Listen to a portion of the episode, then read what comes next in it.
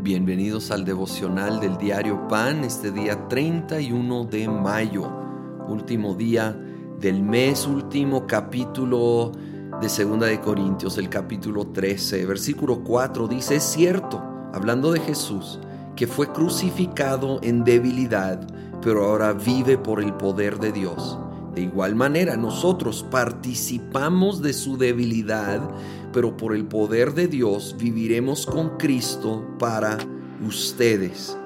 Esto conecta perfectamente con lo que vimos el día de ayer de, del capítulo 12, versículo 9 y 10. En nuestra debilidad se perfecciona su fortaleza. Esto aún se aplicó a Jesús en su humanidad como ser humano, Él fue crucificado en debilidad, pero ahora vive en la plenitud del poder del Padre.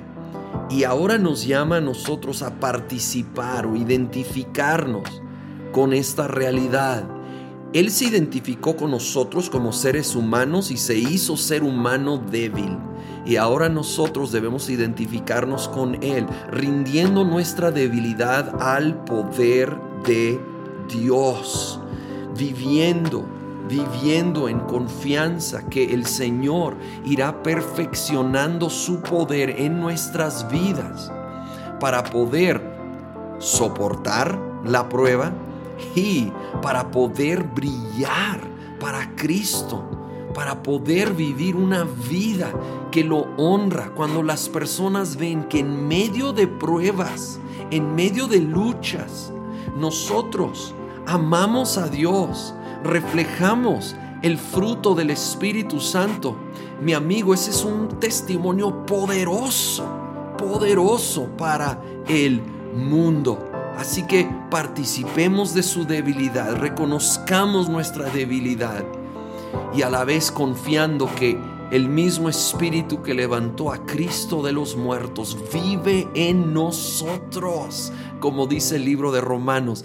Y ahora ese Espíritu Santo en ti, en mí, nos va a dar la fortaleza para salir adelante de la prueba que estamos enfrentando el día de hoy.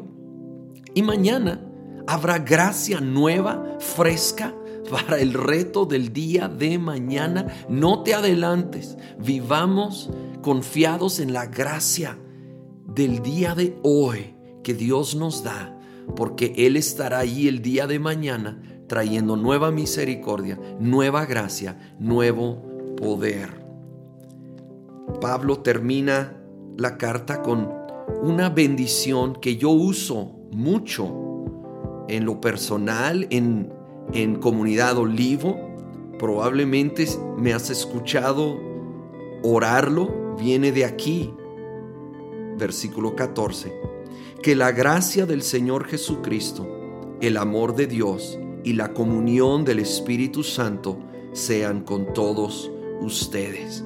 Me encanta porque habla de, de, estos ministerios de la Trinidad, la gracia del Señor Jesucristo, su favor inmerecido. Y como no lo podemos merecer, así que no lo perdemos, esté contigo.